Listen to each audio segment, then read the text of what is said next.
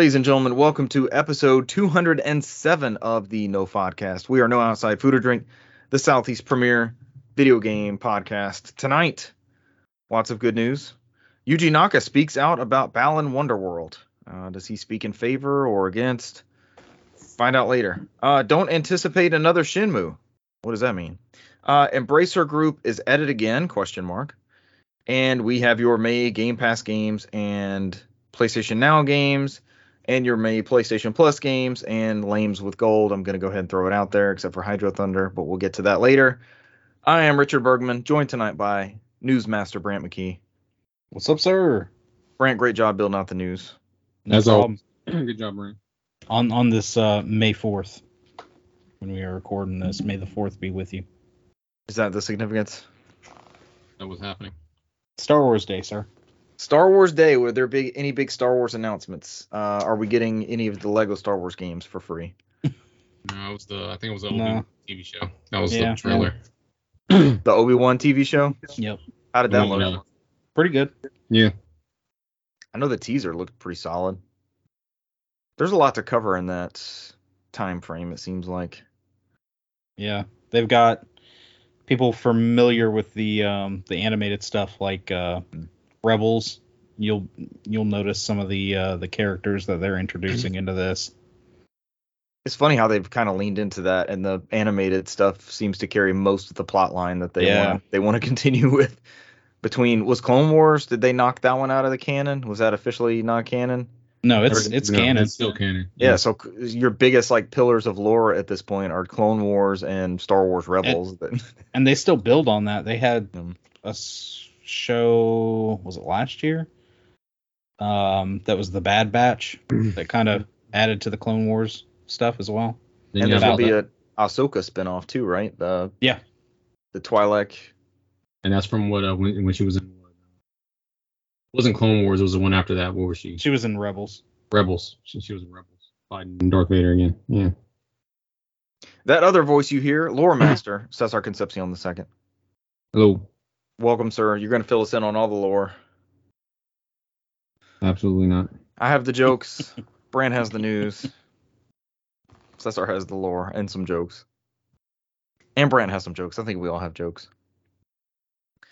Speaking of a joke, let's jump straight into this. Uh, Yuji Naka speaks speaks out about Balan Wonderworld. Oh hell, this is kind of a lot to unpack, Yeah. and it's one person's side of the story, so keep that in mind during the reading of the story. Uh, this comes from Saurmano Gematsu. Yuji Naka was removed as Balan Wonderworld director half a year before release.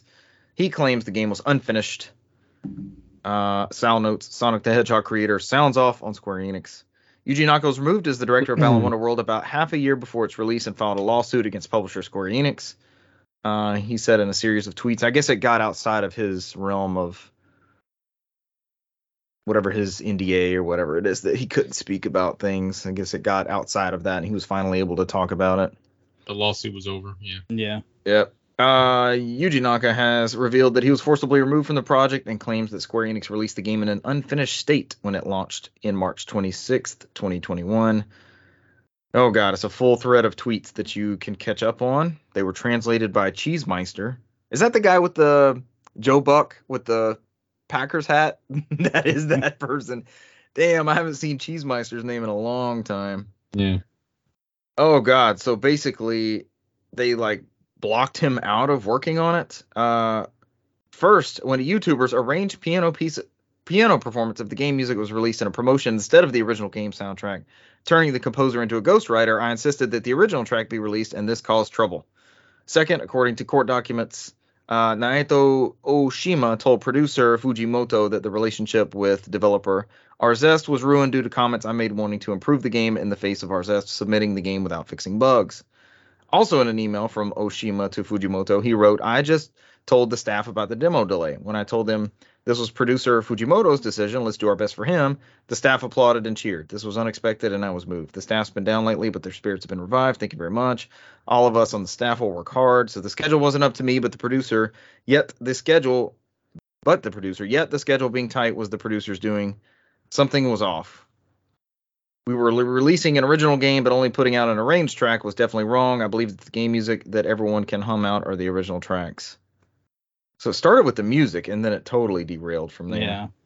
He also talks about how he was not allowed to retweet or, you know, Like, Like- anything on social media. as as far as like fan art, you know, and he's he considered that pretty much free promotion, and it's Yeah. like, It is. and it, People he's excited about the game. yeah, he's he's he talks about how cool it is, you know, to see people get excited by the characters you create and you know make their own renditions of them or you know their own little spin on them. So, but yeah, Square Enix didn't want anything like that, and he he claims, uh, at least this is how he, I'm sure this is how he feels that Square Enix does not care about the game fans and Yeah, they don't was- value the was a bold games. statement.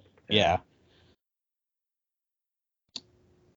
I know he also mentioned something in here about, you know, how he wished he could have how he feels that the game is unfinished and how he he wishes he could have, you know, worked on it and he feels that, you know, even up to the last minute that there's always something that can be be done.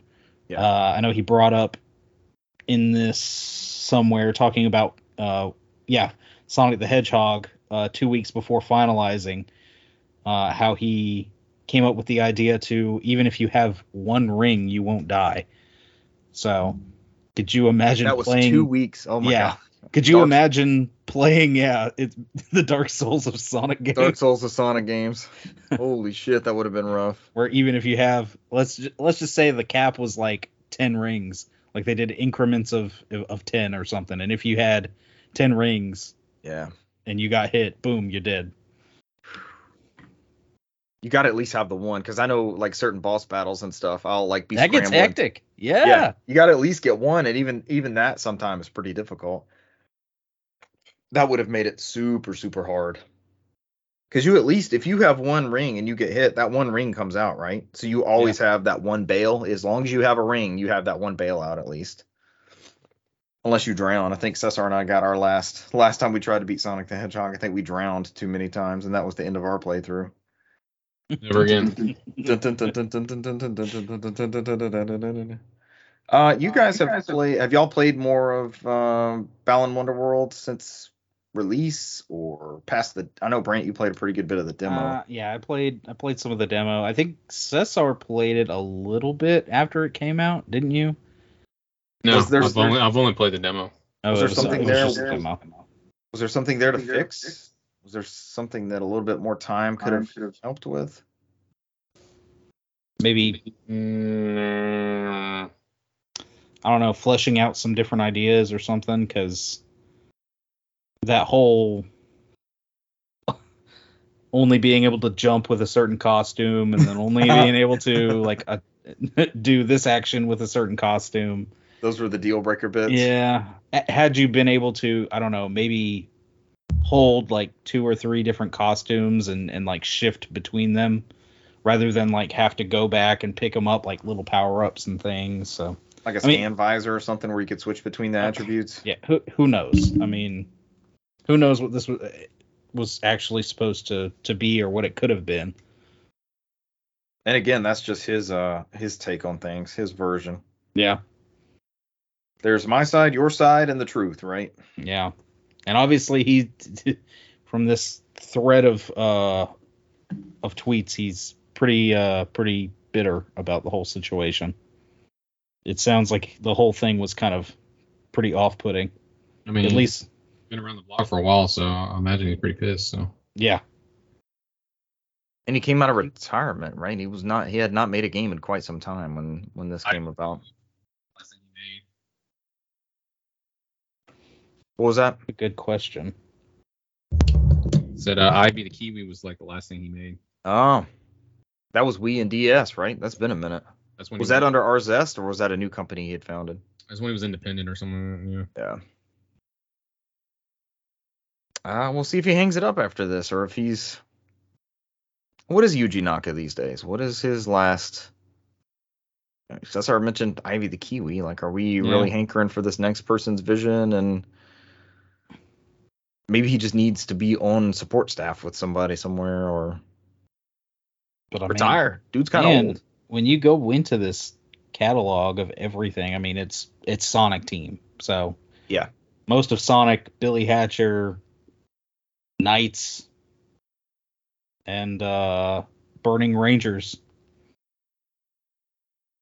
as well always- as Phantasy Star. Phantasy Star, yeah. I guess that's a Sega thing, but I get him confused with Yu Suzuki sometimes, who I guess we'll be talking about very soon. But it's like these old heads at Sega. Do they need their own studio or what? What are these guys still doing? Don't know. I think this story's not over. He said his bit. I don't know if there will be a response. Uh, Square Enix may be done with. Well, his wouldn't have been affected anyways because they kind of kept the Japanese studios. But Yeah. Uh, we shall see. We shall see what comes of it. I still want to play that game. Don't worry, you still got a chance. It's available everywhere. It hasn't been hasn't ten dollars yet. I think. I think ten dollars is my magic. My magic point. I'm sure it's gonna be in your five below, and then It'll be at five below on every platform. Yeah. it's probably the rare five below find where every platform is represented in full. Yeah. And I when was it in there. is, that's that's the Christmas gift for everybody that year. Yes, everybody gets Balan Everybody gets Wonderworld. Wonder Wonderworld. You get Balan Wonderworld. You get. No, Balan and what's funny is y'all look at it for five dollars and you're like, eh, can it go to two fifty? no, I'll get it at five below. Ten, you know, ten dollars is usually my go price, but five would be five would be a no brainer. There were, I was there. I talked the family into going, which I was looking for games. It ended up costing me like thirty seven dollars. That they bought a bunch of bullshit, but I went to look for games and didn't find. I can't even remember what they had, but it was it was that un- unmemorable. Oh, they had Borderlands the pre sequel for 360, and I was like, what? How is this? How are these floating around? I mean, there's so many versions of that game, so I know. I know. Like, that's been surpassed. and put in Version a one. collection and shit's on the fucking Switch on digital form. So you can get the Mhm. you can get your code box like I did for like ten bucks when it was on ten dollars. So The code box. yeah, Long live the Mm. code box. Uh, next up in Sega producers, Yu Suzuki. According to Video Games Chronicle claims, there are currently no concrete plans for Shenmue 4, but the designer wants to be it to be more accessible to newcomers if it happens, which I think would anger the old Shenmue heads. uh, Shenmue creator Yu Suzuki has indicated he doesn't have any concrete plans for Shenmue 4, which what, weren't we kicking around a rumor a couple weeks ago that there might be some pending announcement? there was supposed to be some announcement after the the anime was done, there was some work being done with like that 101 studio or whatever it was called. Right, and the anime just wrapped up. I think the 13th episode came out. So the rumor was supposedly after the anime, it was supposed to be like an announcement that four was going to be made. Yeah. Um, Uh, Suzuki was speaking to IGN Japan this weekend at a special event to celebrate Shenmue. Uh, as reported by Famitsu, Suzuki discussed several topics, including the recently released Shenmue anime, and spoke about Shenmue 3 and its potential plans for a sequel. Uh, he states that Shenmue 3 was a work made for the fans, with the fans in mind, and was a crowdfunded Kickstarter for this reason. Uh, he said because it was created to please the fans, he was happy it was well received by players who enjoyed the previous game. That's basically what we said in the summary. Uh, but since Yeah, I'm running a company, I have to think about what can sell if I continue. I've been seriously talking about it over and over again. He pre- previously pledged to continue making Shenmue games as long as there are other others are those who wish to see Shenmue live on.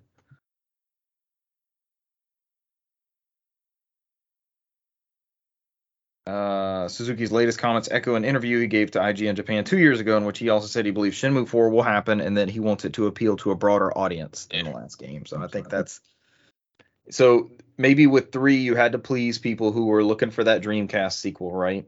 And then maybe with this next step, you bring it more in line with modern expectations and mechanics and that sort of thing, right? But those, you modernize it, yeah.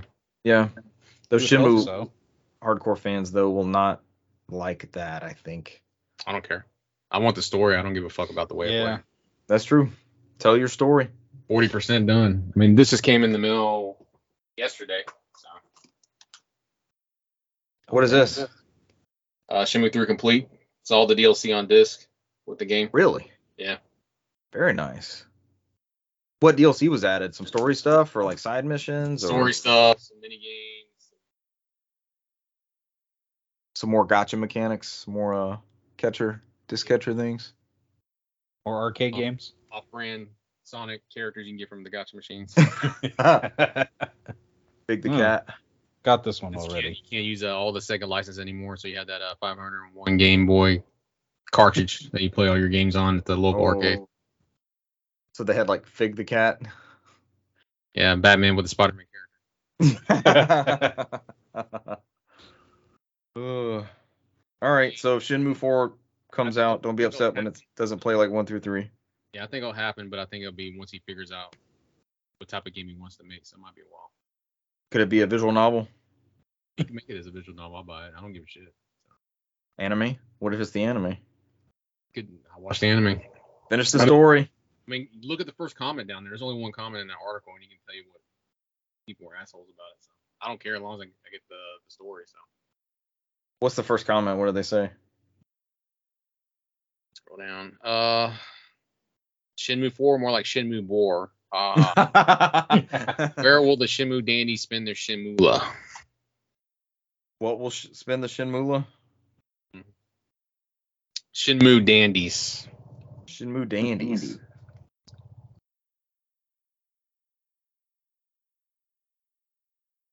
Yeah, I know there's a good bit of controversy with three. So I'm, I don't. I particularly don't care. I just want to. I want the story. It's only thirty or forty percent done. So yeah, I know that's that's one of the main complaints. Is he said he was gonna kind of finish the story and he didn't really go that far with the. He could story. be less than. Remember, it was supposed to be 16 chapters. He could be less than 25%. Should be grateful for the 40 percent story.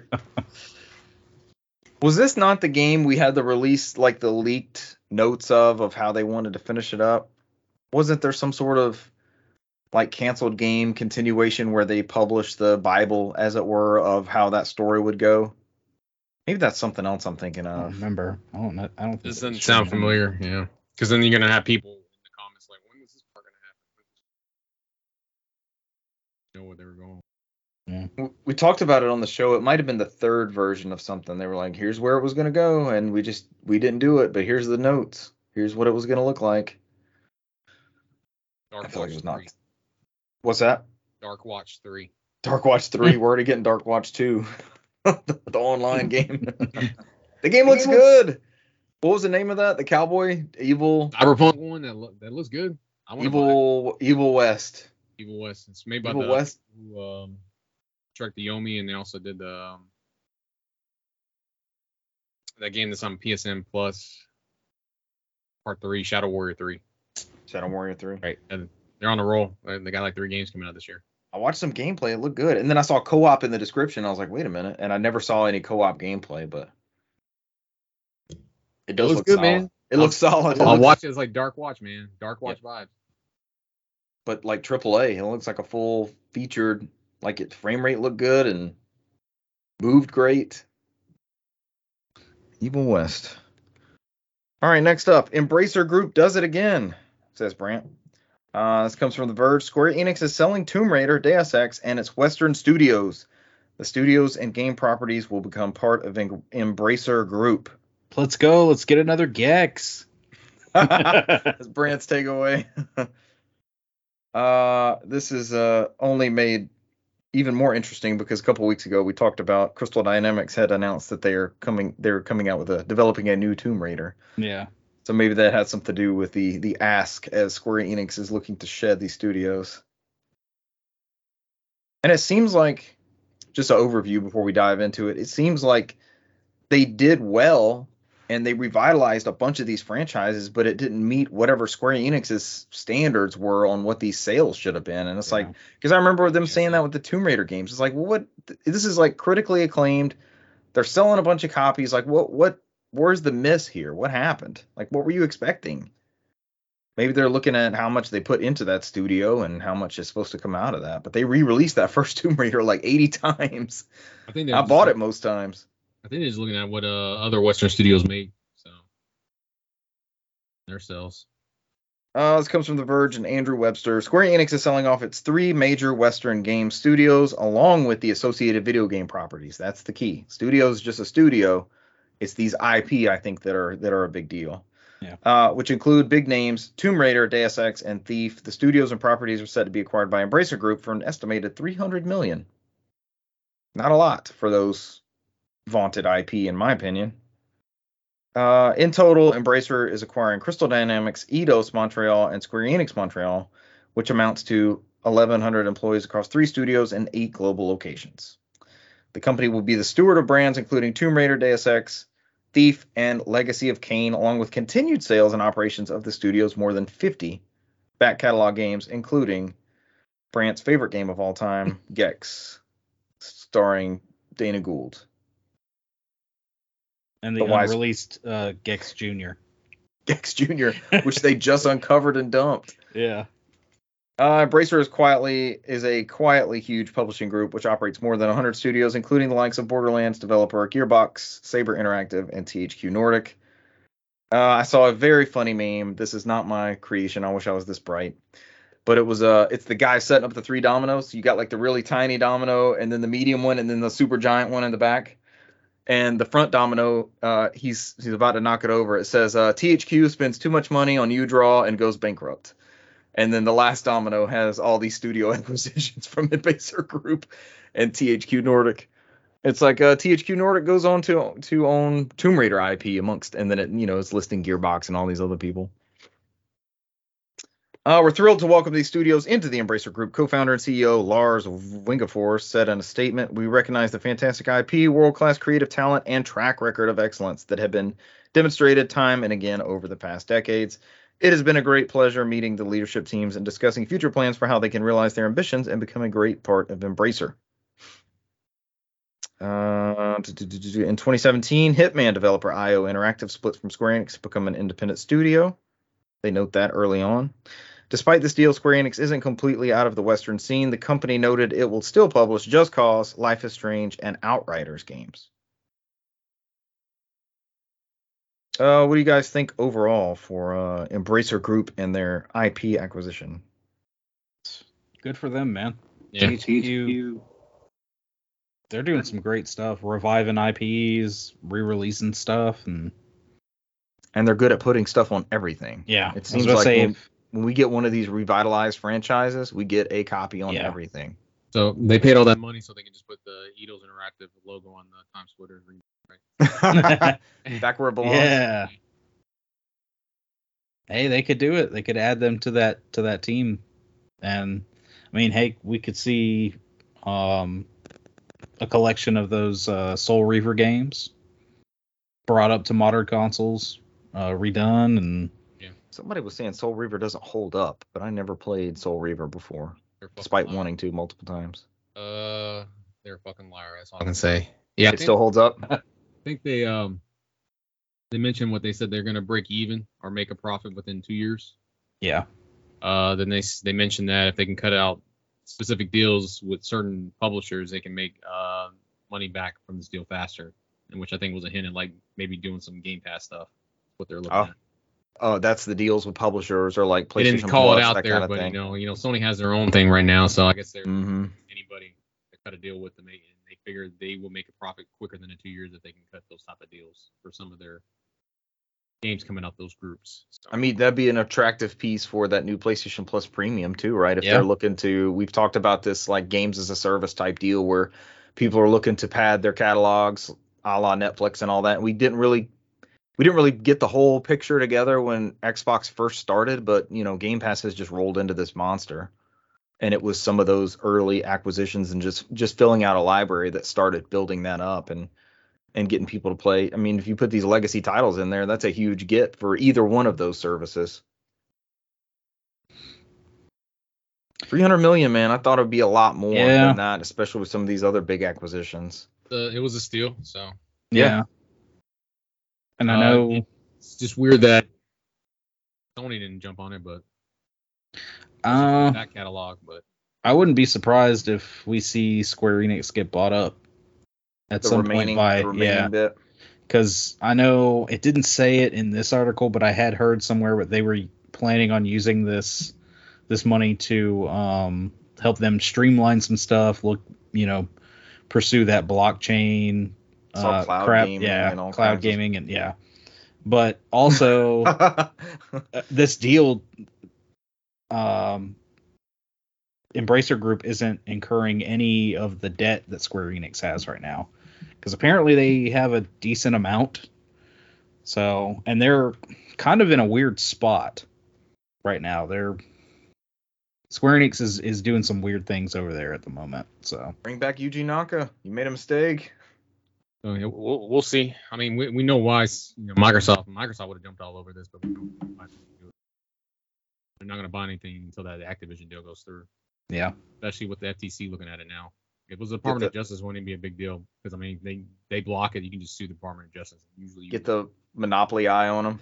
but the FTC is a different thing, man. Yep. Because everybody's getting mad and throwing fits like, oh, what do you mean this should go? It's like, yeah, it should go through, but the FTC's looking at it as 50-50 now because they can sit there and make an example out of it. Like, Remember the Sprint the Sprint T-Mobile thing was like five years ago, and I was officially forced to be T-Mobile customer like six months ago.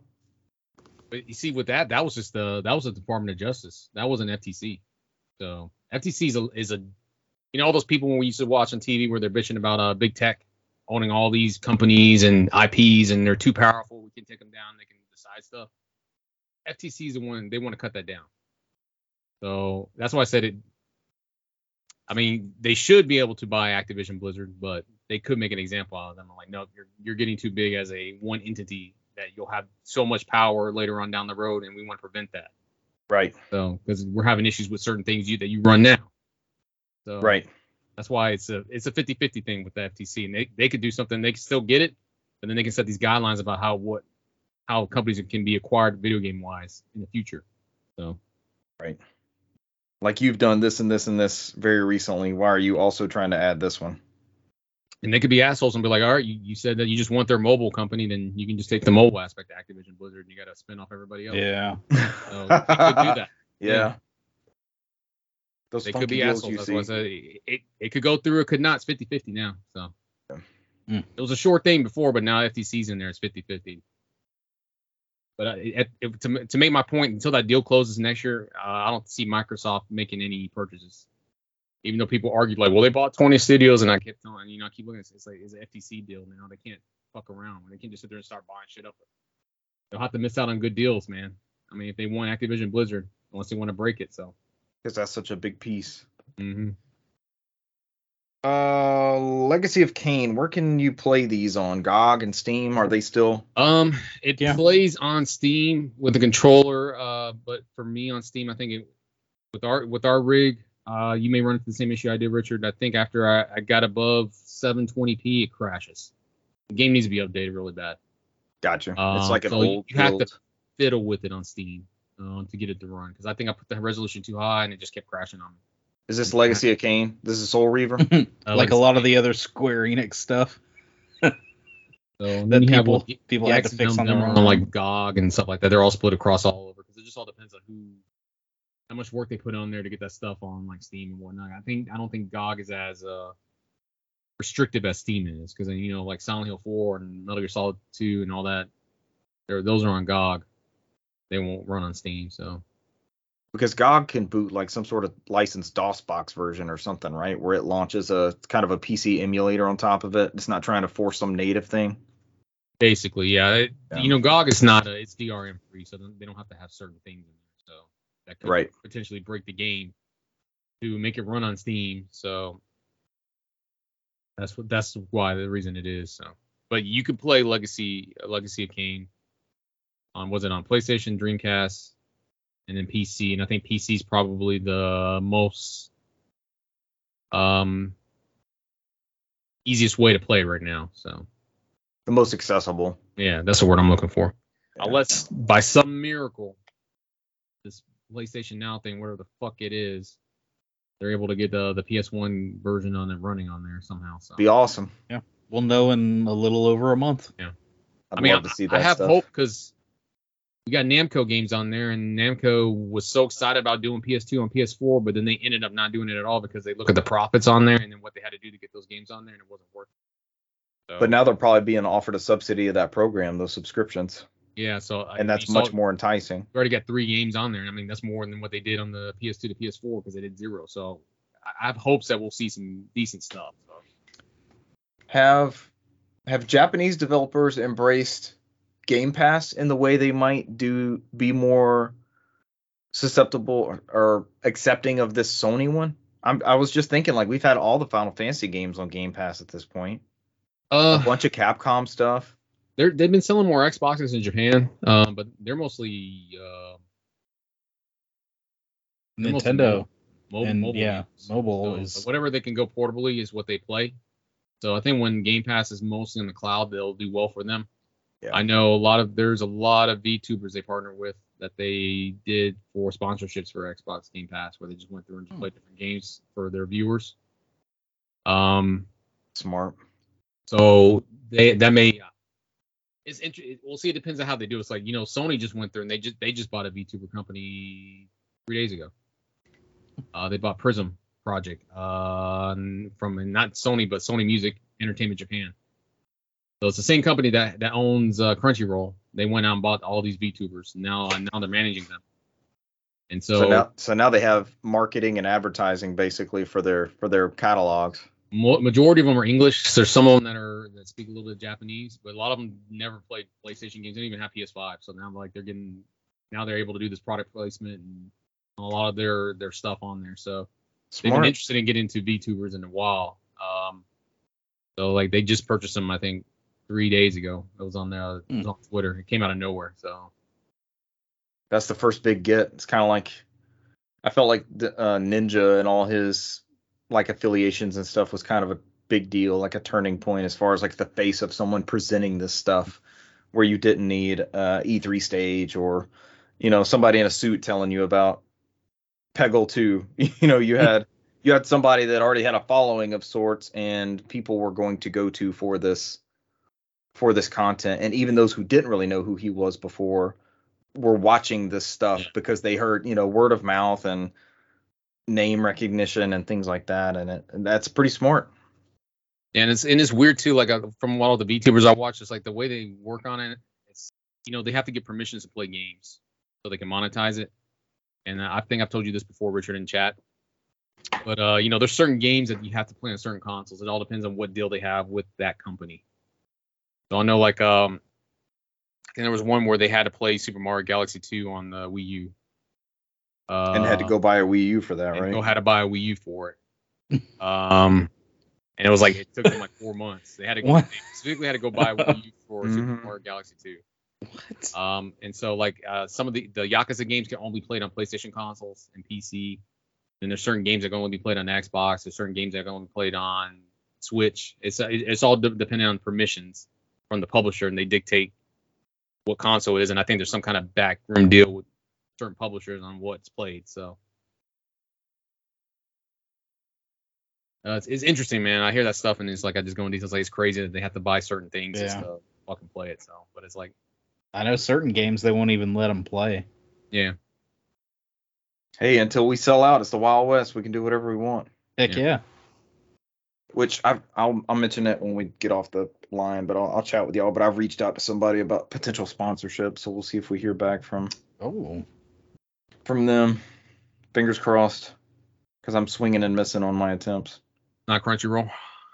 uh spoilers Oh, yeah, it is Sony. crunchyroll That, that, that way, I'm, we're only doing spo- we're only doing sponsorship with Crunchyroll, so we can just get the free uh, membership. Yeah. yeah that's what it is Save me save me eight bucks a month. it's like a $8. It's like Seinfeld when uh, Kramer gets the hot coffee spilled on him, and his lawyer's like amping him up, and he's gonna get all this money, and they go in and they offer him free lattes for a year, and he's like, "Deal." That's Cesar. We're getting some major sponsorship, and they offer Cesar a free Crunchyroll, and he's like, "Yes, I'll sign." Me and Brant are pulling him back, like, "No, No, no, no. we're gonna get more than that.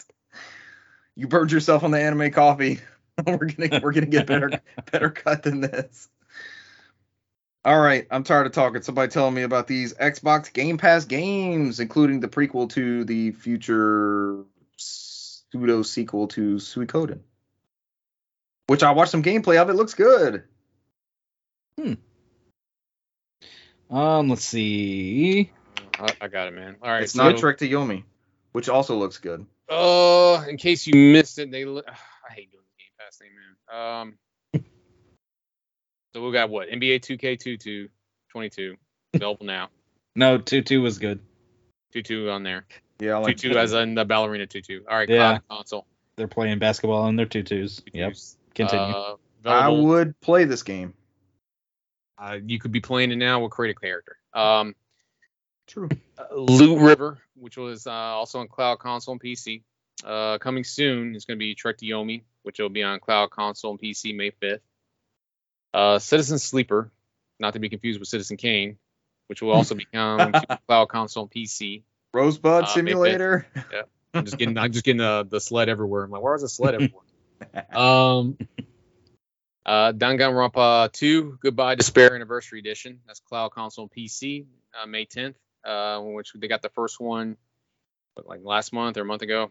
Uh, Eiyuden Chronicle Rising, uh, May 10th, which is day one. And this, This is is what I like was a- alluding to.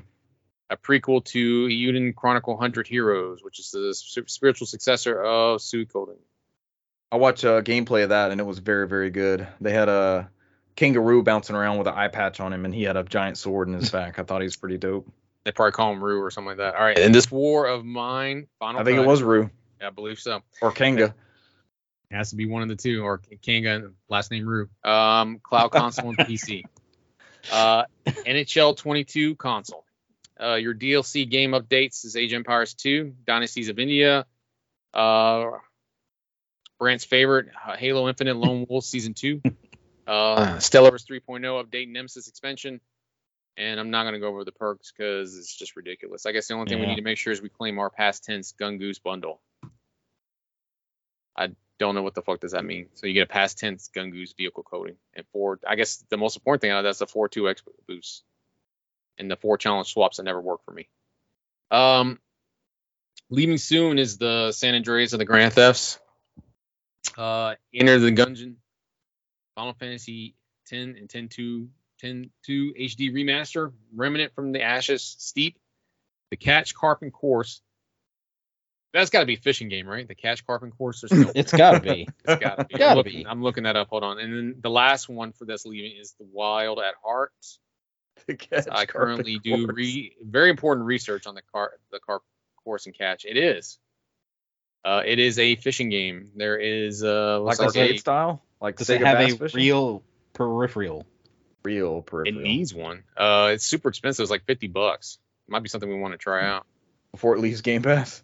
It's like fifty dollars physical. Whoa. Wow. what? It looks legit, man. Somebody caught a specimen northern pike. Look at that shit. But Does that count as carp or coarse or ca- carp and coarse? Do you have to It has- has classify to each fish? coarse. When Yeah, you when you catch a fish, you have to classify it. I don't know, man. Look, look, look. There's one where they're in Rotterdam, and there's one there on the lake. There's a guy who looks like he's just peeing into a river. This game looks dope. That's Um, that's my experience every time I go fishing. I'm like, man, I gotta piss somewhere. Oh, go. just going like this, the extreme pleasure as you're peeing. Oh, I feel so good. I can't help it. The fish is As just God intended, just drinking your pee. right in a waterway. All that, all that alcohol in your pee, and they're getting drunk off your pee. so we we announce all these games when they when we we read every one of these blog posts right for Game Pass. So we we at some point said the cart the catch carpet course and we skipped over it. We dismissed it. No, Yeah. I wasn't concerned until I'm like, am I missing something else? Yeah. So I'm gonna and I find guess the episode where we announce the catch carpet course and we skip over it. the, the three C's. Yeah. yes. Did did Kojima make this game? If you're having to pee in the river, Uh, or yeah. It's the three C's You're and it's peeing in the coming to shower? cloud cloud console and computer. Yeah, as, as as it should be played. All right, Oh, on God, the, Norman Norman Reedus is there helping you fish. I, I'm turning off the console. And now the PlayStation Now games for May. Um, Naruto Shippuden Ultimate Ninja Storm 4. is that a good one? Um, it's it's a Naruto game, and they've gotten better in each one. So I'm gonna go with maybe. I'll, I'll leave good. Brant on that one. it's good. Uh, Soul Calibur 6, which is really good. I know that's a good one. Uh, Blasphemous, which is uh, another one of those uh, Pretty good. Brant's, uh, Metroidvania type games. Yep. Uh, and then they throw out the bottom like, hey, there's changes coming to the membership for the next month, and then they go into details about your cards are borked.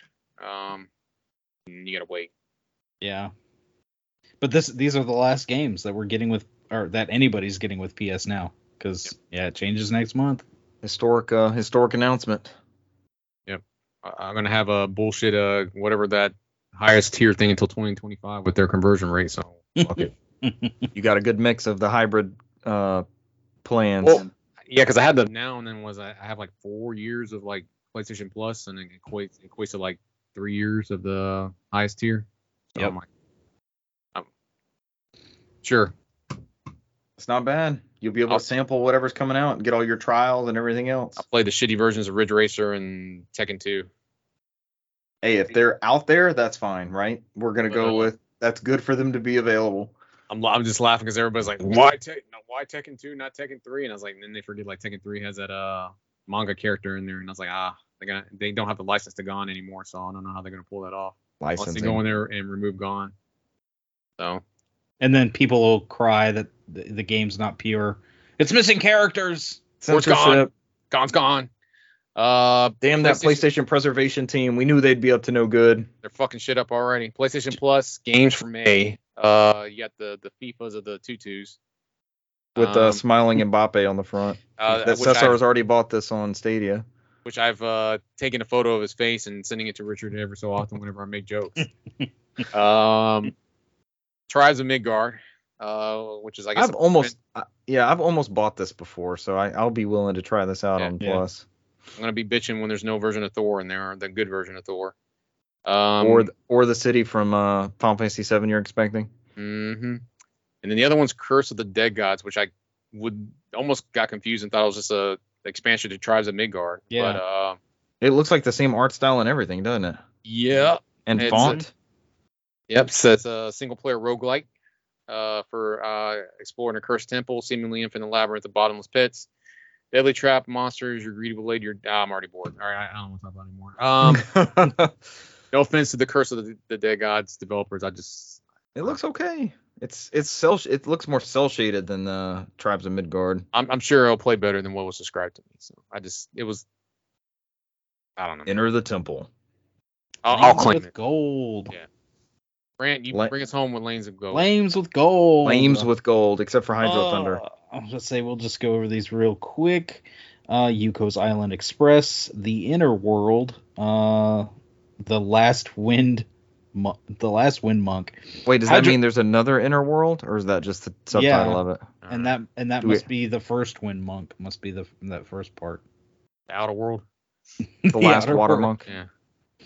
Uh, Hydro Thunder Hurricane and Viva Yes. Pinata Party Animals. I think that's the worst of the Viva Pinata games. That was like the Mario Party one, right? Yes. I think the Sonic Shuffle of Viva Pinata. Oh, games. That's a low blow. oh no, Who did Sonic Shuffle? Was it Hudson or was it somebody internally in Sega? No, yeah, it was Hudson Soft. Yeah. It was it was Sonic It- Team and Hudson Soft. It was literally the Mario Party people. Yeah. that's that's why it was such a disappointment because you, you expected a decent um, something So- decent out of So- that. yeah, you and it was like, was it Eurocom that did, did Crash Bash? Hudson Soft. who did? Yeah, I don't remember. Was it Eurocom Crash that Bash. did Crash Bash? Yeah, Eurocom checks out.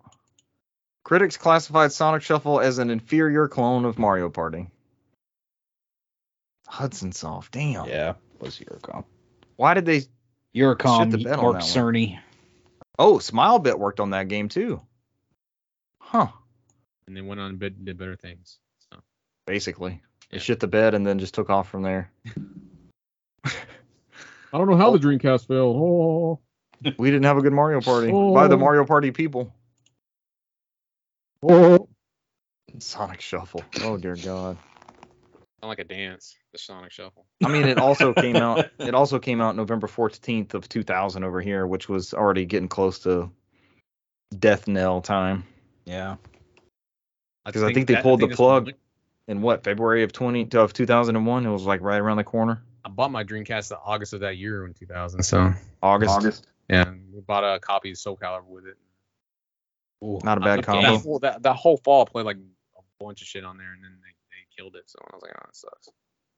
friend of mine got his he got the Sega Sport Pack, but it wasn't the he didn't get the black Dreamcast, so I don't know what SKU What? this was. Yeah, I don't know what SKU this was, but he got I think it was a retailer SKU. I don't think it was one of the Sega bundles. So he got like MLB, NFL, and what NHL, to like 2K or 2K1, he got that bundle, and it was 100 Yeah. bucks at that point. Because at that time, that's when they were on top. they had what NCAA, NFL, NHL. Yeah, but just no EA Sports games, which that's what everybody was clamoring for was EA Sports NBA. games. Even though these 2K games were solid, it's like the market grasp of Oh, yeah, trying it a was uh, different sports game. I mean, it, it was that time in our lives where everything was brand name. You know, like I gotta wear this brand name thing. So, so I want to play this brand name game. So nobody gives a fuck anymore about that. So despite these upstart studios. Well, you saw Microsoft do it a couple years after that with like their Microsoft's Sports Online or whatever they called that, where you got like NFL Fever and MLB sounds like a Black Key song, NFL Fever. just about. NBA Inside Drive, I think it was. I played the only Xbox game I played on stream was that was their their build of MLB Inside Pitch, I think was What's that that one. pitch? Was a uh, Master Chief a pitcher in there? Yes, he Was DH? he was throwing to the various uh, Panzer Dragoons. there was a whole team of them. He was he was a designated DH. He just came in there and designated hitter and just, just he was a power hitter. Just get him out there. Yeah, guaranteed home run. Microsoft said if he was going to be in the game, he could never strike out. It was nonstop home runs.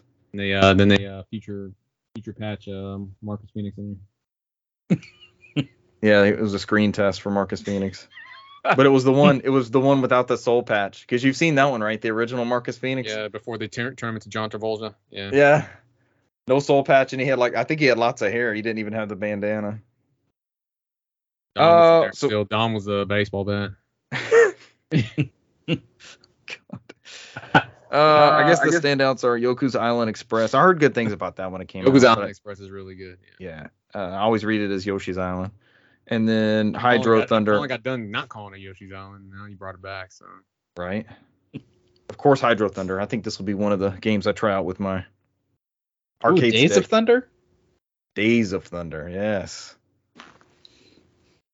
And Arctic. What was the Arctic the one? game? Arctic Thunder. The NES game. I got the PlayStation 3 game, There's a Days of Thunder PS3 game. and it came with the movie. Yeah. On Blu-ray? Is it a Blu-ray Yeah. copy? yeah, yeah. Oh, I gotta see this. Is was Tom also Cruise Top- in the was also a game? Top Gun one as well. Yeah, it was both. It was called the Tom Cruise Collection. It was both those games came on PS3. What are they like? Little arcade games? Uh, they're full size games. Do they suck as bad as I think they suck, or have to suck? Um, I'm pretty sure they did. I bought one though. I might have bought it for the, the movie. Oh, I wonder. If, I wonder how collectible they are. I'm gonna look Days of up. Thunder for PS3. I don't feel like looking for it, but I have it. I have Days of Yeah. Thunder. Uh, You don't have to. Was it made by Hudson Soft? Uh, Paramount Games, I believe. Paramount Games. Paramount Games Plus. Play all their uh, new releases if they, if they come out. All right, that's all your news. Let's get on to games played. Brant, we played some Halo. Yes, we did. Lead it off. We played some Halo. Uh, that was Monday before the new season launched. Did we have any? Oh God, we had our epic comeback. I think Yeah, that's the it biggest. was our that's the biggest- last game. our last game, and it was called. It. I want to always want to call it zones, but I don't think it's zones. It's got another. It's where you have to take the three um, the three areas, Yeah. and the more you have Is of them, strongholds? Is it, yeah, it Is is it Stronghold? Because I want to say that's like for Battlefield or something, but I've definitely played way more Halo than Battlefield. How do we get these maps in these? Uh, because we come up with other names for them, like seeds and batteries and stupid shit like that. That's not actually. I don't know the name of it. Yeah, it's strongholds. You're right.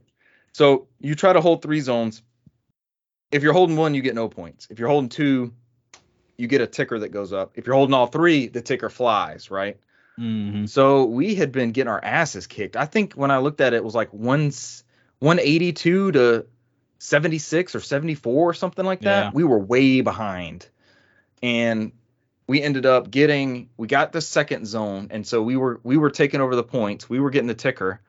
And then I split off to A and got A and was taking was holding A and our ticker was just going crazy. And then I killed three people that came to try to take it because it was only one at a time that Yeah. came. And you guys held down the other two zones. I think they were a little bit closer. Yeah, to each somebody. other. Yeah, somebody was holding C, and then I was across, like just like sitting on B, and I killed a couple people that came over there. we hunkered down, man, and we freaking won that thing somehow. We had no business winning that one. I would have been so upset on the other side. We had no business winning that. I was one. about to say, it was- amazing. It was that whole last minute we watched the the damn thing go up and up and up It and tie, and then we went ass. over. and they got a couple more. I think the I think the final was like 200 186. They got like they got like 6 to 10 more points out of that after we first started holding them down, but oh boy, that was a rush. we had no business winning that one. I know when we won I was like, "Yes!" Felt like one of those big victories. And then um Tuesday at one o'clock, Russell and I got a couple rounds in before they they literally pulled the plug on the server, kind of like we used to do with Sea of Thieves back in the day, but the ships didn't go flying up in the air. That was the coolest server disconnect thing I've ever seen. Or the the test flights or whatever when we did it for the Infinite as well. Yeah, Yeah. it did it did it for Infinite, didn't it? We would be playing until they just wa- weren't our people like running or something? What did they they did something crazy? It didn't just boot us. It We like were in the map and then it just killed like it just killed all of us. Remember we all fell out or something. Yeah. Weird. We did that once and I think the other times it's just it never started a game. yeah, we got dropped out of the bottom of it, like like the rug Wouldn't got let us pulled play out. the match. It killed us like right when it's loaded. Yeah. So we're playing that, and then all it tells you on this one is cannot connect. So I started doing the time zone number thing, and I'm like, all right, 10, 11, 12, 1. Okay, they pulled the plug on us, so we're probably not gonna be able to come back to this. So he and I played some uh, Master Chief Collection. We went we went back to the OG uh, Halo Addiction. We started off with Halo 3. We did the BRs. It's not Tactical Slayer in that one. It's called SWAT. That's what it was. Man, Halo 3 is so slow. You move so slow. It's so hard to go back to. And I was instantly aggravated. I think I went 1 in 16. I killed one person. I went 1 in 16 on this. Like, it was bad. Spared I- everybody else is what you were saying. I didn't have any of the movement down. I didn't know what melee was. I didn't know where the bomb throws were or the reload. Like everything is mixed up from what we've been playing so many hours of with Infinite. Um, so then he and I dropped back to uh, Combat Evolved and we did the action sack like we like to do and had uh, flamethrowers. And then we did shoddy snipes on one. And he and I finished first and second on both of those. It's like we got back into it and we dominated again. It was like, yes, this I picked up those controls, but I have way more experience with that first Halo than I did the third one. So I was able to pick up those controls real easy and and take off with it. Uh, and then the maps went up, and I think we played that. Yeah, it was last night. Um, Cesar, Russell, and I got a couple rounds in. Um, Russell joined us after we played the new map, so we got to play one of the big team battle maps. And the name of that one is Cataclysm, I think. And it was like Doom, right? Cesar, was like you were on Doom 2016. It's like you the first part of the game. The hot lava and everything. Yeah, it had the lava, it had the sands, it had the like your it was like you're on Mars in that first Brant, you remember when Samuel Hayden sends you after like the first key card or something in Doom Yep. and it actually opens up where you're not in the corridor and you go out into that first area where you start doing the traversal and climbing up the ledge and you know mm-hmm. trying to string together the melee combos and it's like that first arena where things just kind of rush you. And this map was huge. It's And then and whoever was on our fire team decided to recreate the thing where when Richard killed me with a grenade. And as soon as the thing started, so I that's how I enjoyed the whole beginning of the match was when I was team killed. And Cesar's experience with the new map is jump in the Oh, back no. and get ready to gun people with the Warthog, and then the guy just flies backwards off the cliff in the Warthog. Like, what are you doing? Gives me minus 100 points for uh, team death. And I was like, I was- Immediately. cool. And then like halfway through the first match, two seconds of the match. then like halfway through, it's been another you know five or six minutes. I get in with him. He does the same thing. I guess we weren't his preferred partner or something. He just drives the thing straight You off see, the back of the Warthog. I'm like, what the fuck fire are you doing? He's in our fire team. Then he was looking for me in the map, and he just kept trying to run me down with the Warthog. I just kept flying over the place. I, was like, I almost quit. I was like, I can't have fun in this game because it's like this just Stupid. went out of the way to killing us. Y'all Because he's on our fire team, so he can see. I can see him around the And whole then, we, map. and then we spawn on him. We spawn Yeah. on him or he Aw. spawns on us. So like he's always somewhere close to us. It's fucking annoying. That guy sucked. But that that's happened so few and far between. Sparkles, uh, Sprinkles. What was the name? Sadois, C Moisty, moist X- Moisty. Xdois. It was random. It wasn't like a memorable phrase. I might look them up there and ban them so we never get them again when we're in party and yeah, can we stuff. ban them forever? Is there an option for me to like ban this guy and never? You drop the ban hammer. Yeah, I do it all the time on Twitter. I just I people. I think about all those times we used to get booted from Master Chief Collection, and Brant still gets booted from fucking Oh Infinite, and and you got these guys driving you off Warthog, driving you off the cliff, and the Warthog murdering you for no reason. It's like, why is Brant getting booted? But that map was good. There's a bunch of like vertical verticality to it. Uh, there's there's a part on the, I guess from our spawn point, it was on the left side. There's like a track. There's like an old broken road, and it has two layers. So on the bottom you have a lift, of course, that goes up, and then on the top you have like at least Cesar was like two or three holes in the top of the map where people could just drop down. It was like a, it was interesting because like it, it was like a tube system, so like you'll twist and turn Yeah, as yeah. you fall down. Yeah. You would you it was like a trash can. You would hit that side and then you would come down this way and then you would come down this way. It was like a it was like a slide. I did that one time from the top, but then people are just waiting to murder you at the bottom. Like I got three of the kills waiting on the bottom. Like I saw the red on the map, but they weren't near me. And I was like, where the hell are they going to come from? And then they just popped down, look in the opposite direction, and and I was able to clean them up at that point. Did we lose that one or did we win that one? I think we won that map. I don't know, man. I, I felt like Yeah. I lost with that team killing, so that's all I remember. Yeah, it was annoying. Uh, we did figure out two pretty important things. There's two battle passes. So there's one that's the 8.99 battle pass that seems like what we got last time, where it gives you a couple of boosts and what was it? What was the determinant factor with that one, Cesar? The other one gives you like 25 levels, but it's like 28 dollars. Yeah, I think it gives you XP and enough XP jump packs to get you up to like level 25. It jump starts you. To That like, was the 28 dollar one. Yeah. I think that's where Richard noticed. And I mentioned it earlier when I was about the, the both battle passes. Still finish up your old one. Yeah, that was the important thing we figured out, Brant. You can like after you purchase the battle pass, you back out and you can activate either one. So you could keep working on season one and knock those out, or you can grind away at season two and and start adding those things. Hmm. So it's there for you whenever you want to. Like we had this, we had this hype built up in our minds. We had to finish up 100 by the time the second season came out, and that's just not how this game's working. You can keep getting those other armor pieces and whatever else you wanted from that first season, no issue, and and then switch over or vice versa. So I thought that was super user friendly. Yeah. Doesn't feel like you're missing anything, especially since you paid money for it. Yeah, Yeah. that too. Um, that was my Halo minute. Uh, I got an arcade stick. I think I talked about this last week that it was coming in. I'd never mentioned this. Nope. Okay. I got a. There was a deal of the day. That's what it was, and it was one of those 8BitDo, uh, Switch Bluetooth controllers, uh, arcade sticks, and it works for. I think it works for Switch and PC.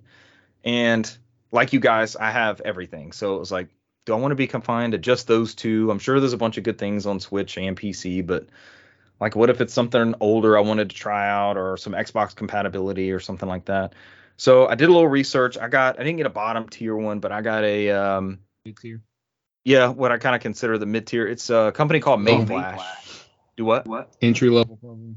Yes, I'll go with entry level. Above, I would say slightly above entry level because they actually have one below this. But it's called the Mayflash F300, and it works for PC, PS3, 360, Xbox One, Switch, PS4, PS5. Did I leave anything out? Xbox Series consoles. Um, it does them a little interestingly because uh, when you get it, like I've never had a home fight stick that felt. I've never had a home fight stick. So my comparison would be like the NES Advantage or that Genesis arcade stick. Those are the only two that I currently have um, access to. But I get this thing out and it feels great. It feels premium, like it's sitting in my lap and all that stuff. Super long USB cord. Um, it came with like plastic covers on the buttons and the where you set your hands and all that kind of stuff. Uh, setup is a little weird. There's a switch at the very top where you can switch between. I got to look this up a little bit more to know what I'm doing and not fumble around. But you can switch between an X input, a controller input, and a D input, is what it looks like. And I got the controller input to work on most everything. Um, I've only tried on PS5 and Xbox Series consoles, and to get them to work, uh, so you plug the USB in the front of either one of those consoles. You have to plug a controller into the stick. There's a USB port in the top of the stick, and you plug the controller into that, and that like passes your connectivity through or something like that, which is kind of funky. Um, it was a lot easier on the Xbox One or the Xbox Series console because it uses that first party controller. But for some reason, for PS5, you have to have a third party controller to work on on like one of the PS4 ones. So I happen to have that um, that little uh, Hori USB Mini, I think is what they call it. That it's almost like a little D-pad style, like with two little sticks. And I've got that for for the PS5, and I just plugged that into the top of it, and then that passed through the the controls and everything really well. Um, I haven't played any fighting games with it. Interestingly, like I've talked about, probably yeah, Cesar's like that's not interesting. Like I've talked That's- about, that's pretty uh, funny. Yeah. well, like I've talked about from the beginning of this podcast, like I have never really gotten into fighting games. It's something that I want to do, and I think this will be part of it.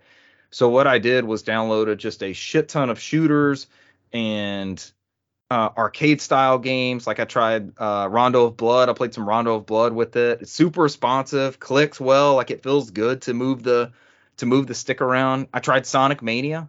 Um, don't recommend Sonic Mania just because like when you have to when you have to crouch down Sonic and then like rev him up to do that dash roll or whatever that move is called that was implemented in the second one. It's kind of hard on an arcade Faster stick. version He's of the spin. yeah, he's never really facing the right way, and that might that might be more my control than anything else. But like my two favorites, You did it um, right, I've- don't worry about it. what's that? So no, you did it right. Don't worry about it. Yeah, I'm- don't think I'll be playing Sonic with a stick. They just I read somewhere that that was a good one to a good one to try. But Ikaruga for a 360, awesome, awesome, awesome with a stick. And that one famously shifts you between two different like shield types. So you've got like dark ammo, and if you're the dark ship, you can absorb that. And then you've got like the light ammo or, or white looking shots. And if you switch in a, uh, with a button press that's not your fire button, you can like take the damage or take the hits of the corresponding color, but the other one's a one hit kill you. And there's some great level design and like mechanics built into that shifting of the of the bullet types. Ikaruga's awesome, awesome game, and it controlled so well on this. But I think the highlight of, and this was just kind of a, this was kind of a whim download because there was a couple games I downloaded that that didn't support it or they were twin stick shooters. And uh, Resogun, I downloaded Resogun, uh, probably the best launch title for PS4, I would argue. And I knew booting it up, it was a twin stick shooter, right? Like you move your ship back and forth. So Resogun is like a is like a Gradius or something, but it's like a 360 loop, right? So you can always kind of see the voxels around the halo thing that you're the loop that your your path is that your ship can take. Another And you're- Xbox uh, staple. Halo. The halo, the Resogun hazel halos, and you're trying to save you're trying to save humans that's part of it right so there's uh, there's certain things that you'll do that'll unlock the humans that'll drop out of cages and you can save them for bonuses and such like that but when you're booting Resogun you can pick between arcade style or controller and so it then maps you know you're moving your ship with the uh with the stick and then you're shooting left or right with two corresponding buttons and then they map the specials like there's a bomb and there's a boost and it maps other things like that to the stick I had so much fun, and maybe this is a testament more, a testament more to the greatness that is Resogun versus the my arcade stick I was playing with. But that game is so beautiful and so much fun still. Like that's a gorgeous game. Soundtrack's good, and it was a lot of fun just whipping around using that stick and you know making that fighter go left and right, and you could turn on a dime instead of having like a D-pad control on that, and it was just really good. And i'm excited to to try more stuff out with the stick. It i highly recommend that. I've had a lot of fun with it. It was only like it was $53 i think. So i think before next week i'm going to hook the switch up and try some of those. I, I feel like i have the street fighter collection and maybe a couple more fighting games for switch that i, I want to hook up and see and a couple of those arcade archive um, games like donkey kong and uh, the mario, Mario brothers Brothers. because a lot of my Mario original Mario Brothers was on Apple II with the you know that had that Atari type joystick. So I'm gonna try that as well. But that is the Mayflash Mayflash F300. I I really do like it. It's been a lot of fun, fun, fun, fun, fun to play, play, play with an arcade, arcade, arcade, stick, stick, stick, stick. So fighting game. I'm gonna let you guys recommend a fighting game. Do I start with Tekken? Do I start with Mortal Kombat? Do I start with Soul Calibur? I know Street Fight is it Street Fighter 4 that has like a training mode to it where it'll teach you some moves and stuff, some essential moves. Or do I start with one of the old school ones? I'd say start with Street Fighter 2. Okay. I'll bust out that collection then and pick one of those. I was also while we were talking earlier about where to play some of those like GOG has some of those old Legacy of Kains and things like that. Where can you currently play the original Mortal Kombat games?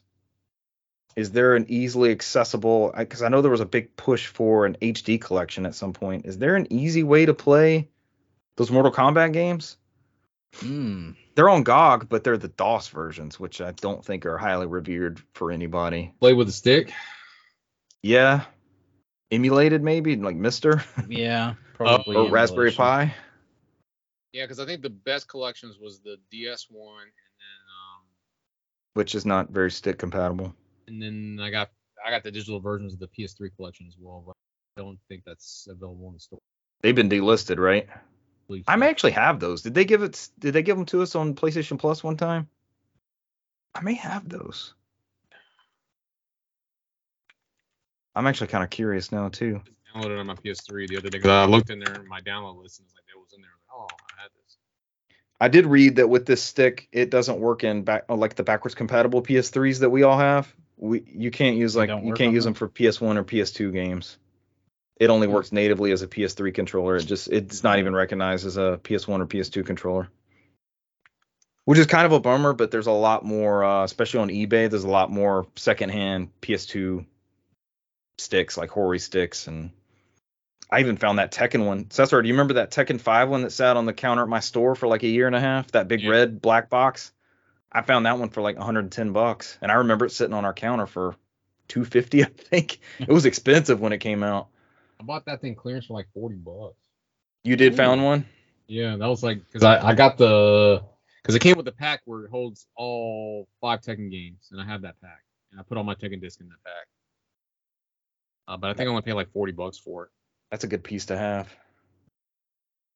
Tekken Fight Stick bundle. Uh, those are my games played and my uh, arcade accessory review. Okay, so you might be able to do it on Windows. I got the Mortal Kombat Arcade Collection. That's what I got on PS3.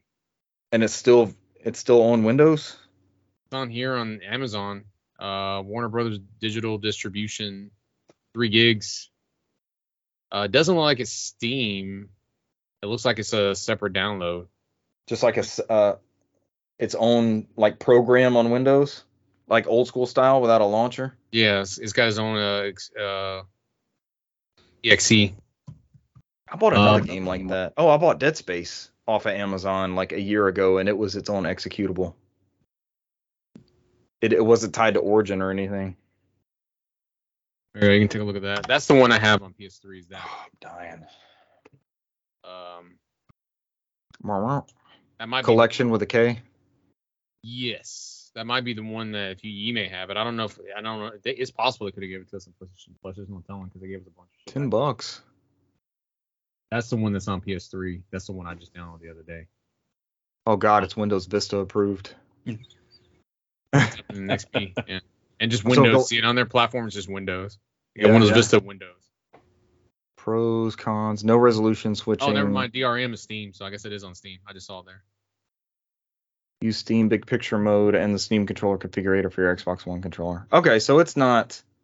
There's playable versions of these out. It may not be like top tier uh, preservation style, right? But it's they are available. Yeah, sure. Let's go with that. What versions are on those Mortal Kombat arcade one ups? I have no clue. I wonder what they ported onto those. You know, What- I can't remember. And the last Mortal Kombat I played was Mortal Kombat 4 on 64. wow. Does this work for PS3? if you have the PS3 version, it'll work for the PS3. I don't think the code for the PC version will work to be used on the PS3, so that's a negative from me. oh man. God bless the comments. Cesar told me always look at the comments. Comments are the best, man. Always talk shit. All right, for me, uh, I played a Wait, bunch. how do I of get out of the chat? Cesar, how do you get out of the chat and back to this call? Uh, top X to the right of the chat. Of the chat, not of the Skype program. oh, I'm back. I just changed windows. I was lost. We all are, man. Um, Remember when we'd live stream that would like brick the feed though? Like it would just have me as the little Skype logo. yeah. Now, now we just, we have the live streaming so you can look at chat. Never pop in there every so often. Just look at the chat. Pretty The chat amongst us. amongst ourselves. Yeah. Among us. Chat amongst yourselves. Um, for me, I think uh did play some uh, more my Somnium AI. I'm not gonna go into details about that. I think the only thing I played this week on PS5 was uh, I did play uh Rocky and Pocky. Uh the new one. Um I think it Rocking com- hockey. Hmm? Rocking hockey. Rocky Rocky and Pocky. Yep. Rocky and Pocky. Oh, that's out. uh it is in Japan. Okay, Uh and then I think the American one comes out later on this month. that's good. Um That one kind of fell off my radar a little bit. and it it plays like Rocky and Pocky. It's like uh it's like a shoot 'em up. It's basically a fucking shoot 'em up. That's all it is. It's like any other Rocky and Pocky one. It's uh I'll play it with my stick. you can't play with your stick, yeah. There you go. I did play it with a arcade stick. I didn't I'm looking for I'm looking for stick compatible games at this point. play it with your stick. Go ahead. You can play a lot of stuff with your stick. Will my stick work with this game? Yeah. Starts with a P ends with a up. As, yeah, as long as you have that Edge browser. Edge browser. As soon as uh, Richard's done with the call, call is closing it down. Open up the Edge browser. It's already it's up on the side. off. It's up on the side already. Time to lock the door that doesn't lock. Um, you got multiple monitors. You know what's up. Uh, yeah, I got mm, way too many monitors. So. But yeah, I think I played like the first three levels, and I mean it's a bullshit story where it takes place after the last game, which I think was like the GBA one or something like that, where they figure some shit out, and then they're like, oh, now the forest monsters are back to attack them, and now you're just going. That's a, it's a basic whatever. It's always them against the forest monsters or uh, demons and ponies and whatever they have in there from the shrine. So um, it, it had, from what I can tell, it has all the same power ups. It does look better. Um, it, does have a new engine. Um, does Is this the same second. people that made these old ones? No, because I think this one's licensed from Taito, and you know Taito's owned by Square Enix, but I think this game was made by Natsume Atari, which also made that Eiyuden Chronicles game that's coming out as well. So, Okay. which is actually, I think, not owned by Natsume, but Natsume is publishing that game over here. It's weird. Okay. But yep, yeah, I played some of that. Probably played a couple hours of that. Um, like I said, nothing's really much changed. It's just uh, a shoot 'em up. It's um, it's with a throwaway story. So it's like if you ever wanted to play more Pocky and Rocky and and you had a hankering for it, and you know it's not like it's easily available on everything nowadays. So I mean, scratch that itch for you. So Nobody's playing the the stories aren't that deep, right? It's just the gameplay that's so good. Yeah. like, I mean, now you just have a way to play it now. It's on I think PS4 and Switch. So And is it a remake? You said it was a like a a sequel. continuation. Okay. But it's Uh, essentially the same thing. I can't remember if they. Seriously, now I'm trying to think. Uh, doesn't say the engine, so I, I don't know. Uh, but I mean, it, it looks like a fucking Rocky Pocky game. Yeah. Show on the back of the box. I'm not gonna do it for too long because nobody else can see it, but uh, you guys. Um, outside of that, um, as we were talking about before the show, my Steam Deck came in. Steam Deck, tell us about it. Um, I've probably played that majority of the week. Uh, Excellent. first thing I did was booted up in desktop mode, uh, which is a Linux distro. Um, as soon as you go in there, it's basically like Windows.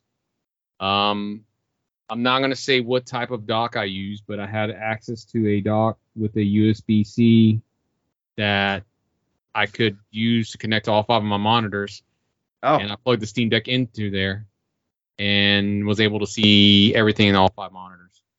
Dang. Um, this dock, which uh, was graced to me from other places, um, provided.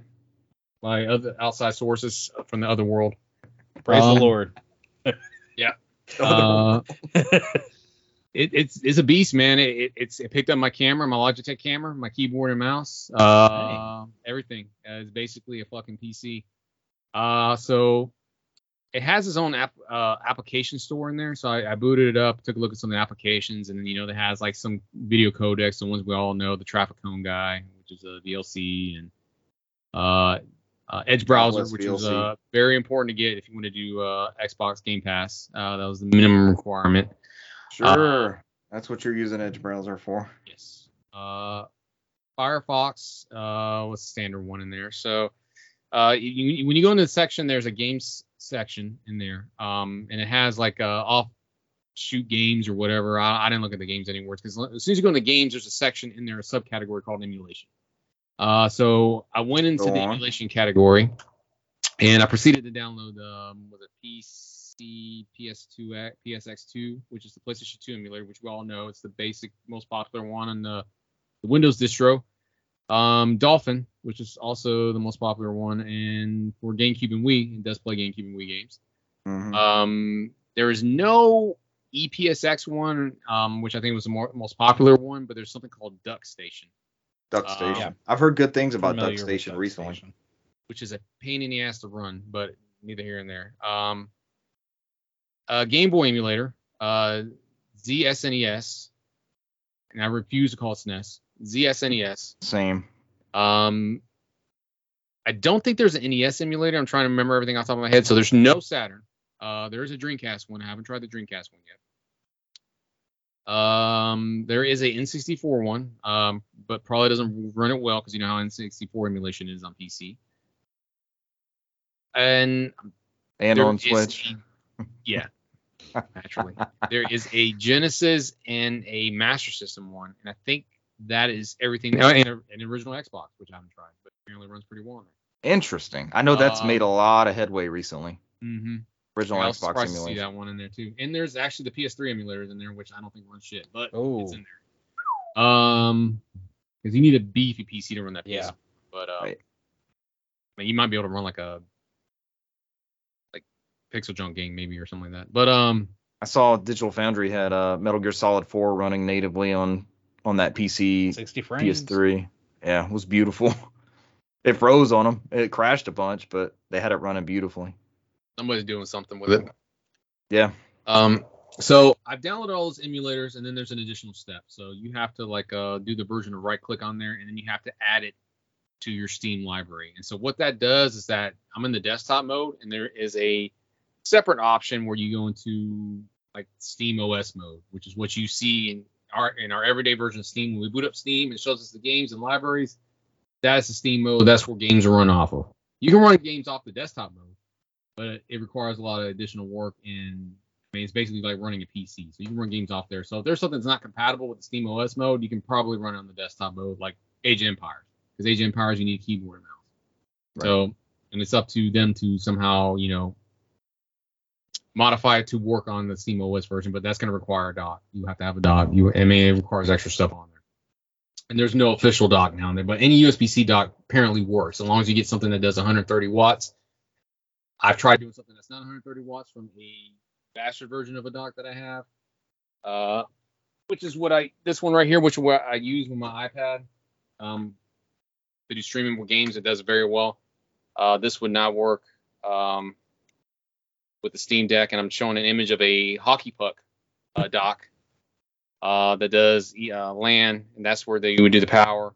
One USB 3.0, and then you have a VGA and uh, HDMI. Um, it wouldn't do enough power to charge the device. I, I connected to my TV, but the dock with the 130 watt supply, I don't know how I got that, but it just magically appeared here for me to test. Uh, that one worked just fine and powers it up. Um, so I, I digress. I'm going off on there. So once you go through there and add everything, you have to go in there, add the Edge browser. You have to go in there, add the emulators you want to the Steam OS version. Now the um, to get Game Pass running in there was a pain in the ass. Uh, there is Really? a web page from Microsoft, an official one, on what you have to do, and there's a lot of you have to put a lot of code inside the terminal to get it to see it. But once it's in there, it's done and it works great. I haven't had no issues uh, when I fire up and play Game Pass on there. I, I did a couple rounds of a multiplayer of a Halo on there and had no slowdown, no disconnect issues, no hindrance. The only hindrance I was to my teammate because uh, 85% I sucked and 15% it was just me getting used to the big controller. Uh, going from a you know something that fits in my hand easily to this one is pretty big, and then when you try to do something like the joysticks are, are different, it's different. I probably I can probably play it on that thing. Yeah, It's just a totally different feel after our 100 hours of Halo on controller. But I know there's times where I, if I go on there and try to melee somebody and I just miss it, I know it's because I'm not used to that controller. If I had like a standard Xbox one, I would have got it, and, it's, and that pisses Yeah. you off. I know I would have got that shit, you know. So, um, but I played, uh, was it Tunic on there? Uh, played uh, Turnip Boy commits tax evasion, and then I played a couple matches of Halo on there, and, and it's a viable device. It works very well. I mean, if it's something that you wanted to do like Halo on the go when uh, when you're not at home or any other thing, a Game Pass, and, and I barely had it. I had it uh, like two bars and wireless, and it works just fine, no issues. Hmm. Um, you can go in there in Bluetooth mode in the OS uh, and sync any Bluetooth controller, and it pops up and it think it's something like, hey, you can sync a PS4 controller, you can sync an Xbox One on there. So if you wanted to go the extra mile and just play with the standard controller and do that, you can. Um, that would work well if you have a dock and to dock it to the TV and to do Bluetooth, so you can just play that that way. Uh, that is my Game Pass part. Uh, I ended up downloading a before I get to the emulators. I spend most of the time in emulators. I ended up downloading some of um, I think out of the 1500 Steam games I have, I think 500 of them are compatible with. s- They're Steam on Deck. deck. Yeah. Um, then there's an additional 300 of them that if I download the DB Proton Pack, uh, yes, it's just like Ghostbusters Proton Pack. The DB Proton Pack I approve. um, uh, you can do a little bit more. There's a there's an experimental one that runs Wine, uh, which is a emulator uh, that is popular with the Mac OS, and it can boot up uh, Windows codecs. So there's certain games that does not work on Steam Deck because it is if there's a you know like they got Apex working on there, so there was a way for them to get around the no cheat system or on there if they work with the developer. So technically they can get Fortnite on there. They're just not going to run Fortnite on there because Yeah. they Yeah. want Fortnite through Epic Games. You know, they want it on EGS store. Yeah. Um, so there's one like Trails in the Sky that would not run because they was using an older codec that needed something from Windows. I forgot what it was. So if you get this Proton uh, experimental one on there, it will run it. It tells it like it pulls it and it plays the video like it's running through Windows, and it, it booted up just fine, even though it, it swore up and down when I downloaded. Like this shit is not compatible with your Steam Deck. Don't download it. um, you're like, "Please- please don't do this. You're not gonna have a good time. And I, like, I- you go into the manage and go to options, and you just tell it to go to the experimental pack and run that and force it, and it runs just fine. I have no issues. Good. Uh, so that boosts up another couple hundred games. So I, I, I downloaded Trails in the Sky, um, some some visual novels, I, some different stuff in there to get some feels on there, Bayonetta, and you know they all run pretty well and pretty optimized. And I think most of them, I think there's a slider I can I was hitting everything about 30 to 45 frames per second. Um, a lot of those complaints you have, Brant, with certain games that are run shitty on on the on the Switch, on the newer ones, they do run better uh, a lot better on the Steam Deck. So I do have higher hopes that whatever you know Nintendo comes in the future that they can be a lot of these games run better if they do a better backwards compatibility to patch these older games to run on this new one, I think. Um, outside of that, uh, that was majority of the time when I had the with the regular games. Majority of what I spent was uh on the emulators. So on the Dolphin one is quirky. Um, You have to go like game by game basis. it runs everything uh, just like um to get it to see the controller on there because it's still new you have to like set everything up in desktop mode and go in there and like all right this is the controller set up. Do listen to me now and then you go into the steam os and then you can just hit play.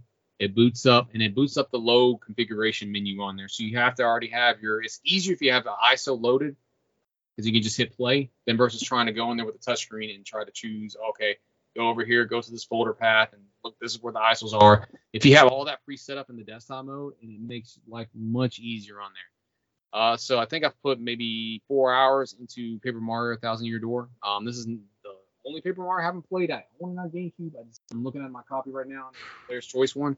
That's an expensive expensive game. Yeah, I think it. It's never left the box. Um, because I've never felt like hooking up a GameCube or fucking around with my Wii to get it on there. um, I've got four hours into it and it works pretty well. Uh, there is some quirky issues with some of the animations in there where it does jitter, even though I'm still getting 60 frames per second. But I think some of that's just optimization on the hardware because I've gone in there and kind of fucked with the settings and you know put it on native, but you can put it on 1080p and and it boosted up in 1080p. It looks good in 1080p. I can uh, tell you that much. Uh, you can do uh, uh, filtering at 16x and that runs well. But I've noticed like when you do some of the like animations where anything dealing with water has some sound issues, and then anything dealing with like the paper crafts when they're going across the screen, it it it feels like it's getting frame drops. But when I got a frame uh, FPS counter at the top right, I never see it go below 45. So normally says a 60. Yeah. So I- I've got like four hours into it, um, and I think uh, I don't know if you, you played this game, Brant. Uh, no, I haven't gotten far into into that Paper Mario at all. Yeah, you're like me, man. I was just on my list, and I'm like following getting. getting so you, you get this letter from Princess Peach who wants you to go to Rogue Town, and um, she found a treasure map. Rope Uh, Town. hmm? Rope Town. Rogue Town. Rogue Town. Rogue Town. Uh, and she found a treasure map. Uh, and it's a location for the Thousand Year Door, and you need to get these seven crystal star crystals. And so you go into Rogue Town, and you can't find Princess Peach, so she's disappeared somewhere naturally. Uh, you end up running into uh, Goomba. Bella, I think what her name is, and she's a college student who's also looking for the crystals and you end up talking to a professor and he leads you into the sewers and you find a thousand year door and it shows you the location for the first crystal. Um which is like pedal port or some shit like i forgot what it is. So you end up going to this area and then you find this uh giant dragon called hooktail and he's flying in the background. So apparently this crystal's in his castle so they they have you fall through and you have to find the stone keys to unlock the the um, the pipe to go to his castle. So it's like that's kind of like their introduction phase where you're going through in the battle system and whatnot and how to, you know, battle with friends and stuff like that, The tutorial bits. basically. So Yeah. as I go through there and, and you know gives you the idea how the game is run. So I think that's where I stopped now. Is I'm right at the final boss, um, fighting Hooktail uh, to get the Crystal Star. So, um, like I said, I got about four hours into it. And outside some of those issues I had on the emulator, it runs pretty smooth. The one on there um, that runs extremely well is the PS2 one. So I fired out, I fired up Tales of Destiny Director's Cut, which is a remake of the Tales of Destiny on PS1, uh, which they ended up redoing with the new sprites, uh, fully voice acted, and there is a story kind of like Go, um, Golden Sun, where you know like Golden Sun 2 was like the other part of the story Yeah. The, the Uh, antagonist included- all of a sudden. they included it in this one as well. Oh. Another character in the first PS1 game that alluded to was pretty popular, and you get their side story in this game. Uh, that was something new they added on there. And then they carried over to Tales of Destiny 2, the real Tales of Destiny 2, which is an actual continuation of that game, not the rebranded one over here, uh, which was a Tales of Eternia in Japan. So I got like maybe about four hours into it, and that PS2 emulator is fucking great. I had no issues with it. I've had issues with the Dolphin one here and there, but the PS2 one runs butter smooth. Awesome. Um, and that one I think I just started up a Stahn, uh, Stahn who's hit, it's got a hitch like stowaway on that flying airship called the Draconis, uh, which sounds like a Xenoblade thing, and it is basically a Xenoblade thing, uh, where they run in. He is getting a free ride to the capital, and they get attacked by monsters, and he finds this sword, which they're called Swordians, and they, it's like a soul that's possessing a sword, and so they pick up the sword and he can communicate it. They can only communicate with certain people, and that's basically where I'm at. So he just crash landed outside into a town. It's in the, the, mountains, and he's trying to uh, he's basically trying to find his way to the capital city. Uh, the other game I fired up on there that runs very very well is uh, Xenosaga Episode One. Um, that I think that one I got to the end of the game. I never beat it, and that's on my list because I never played two or three, and I almost beat one. I just stopped for whatever reason years ago. I think I had 60 hours in and never finished. I got to, towards the end. Um, That's a long ways Long into ways an into RPG. and that one runs very well too. That that PS2 emulator is very impressive. It is. I've played a couple different games like Haunting Ground on there, uh, Silent Hill 3. Um, It runs everything it- I throw at it, no issues, and it does it all at 60 frames per second, um, 1080p. Um, outside of that, I think the only thing I fired up on Duck Station is I fired up Suikoden and then I fired up Tales of Phantasia, and it, those run pretty well and those, no issues. Uh, but that emulator is uh, it needs to be optimized for the Steam Deck because it does crash a lot. If you try to like click around in there in the menus after a game is loaded, it will crash. And um, it is a pain in the ass to navigate to load a game. So um, sometimes it's easier to have a mouse handy on those emulators. Um, but that that's it for me. Duck Station's pretty early. I mean, they've made some good developments, but I think it's early on as far as like uh accessibility, I think might be the right term. Ease of use. Yep.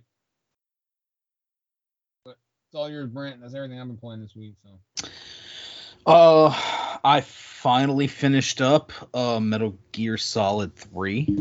Nice. Um, started back up, uh, fought Volgin, um, and then of course he gets on the Shagohod and chases you down. You have like a huge long chase sequence, and then you've got to like shoot him while he's like hanging out of the Shagohod, which is crazy. And then there's a storm, and he just he gets struck by lightning, which is. I Metal guess yeah, it's it's ironic.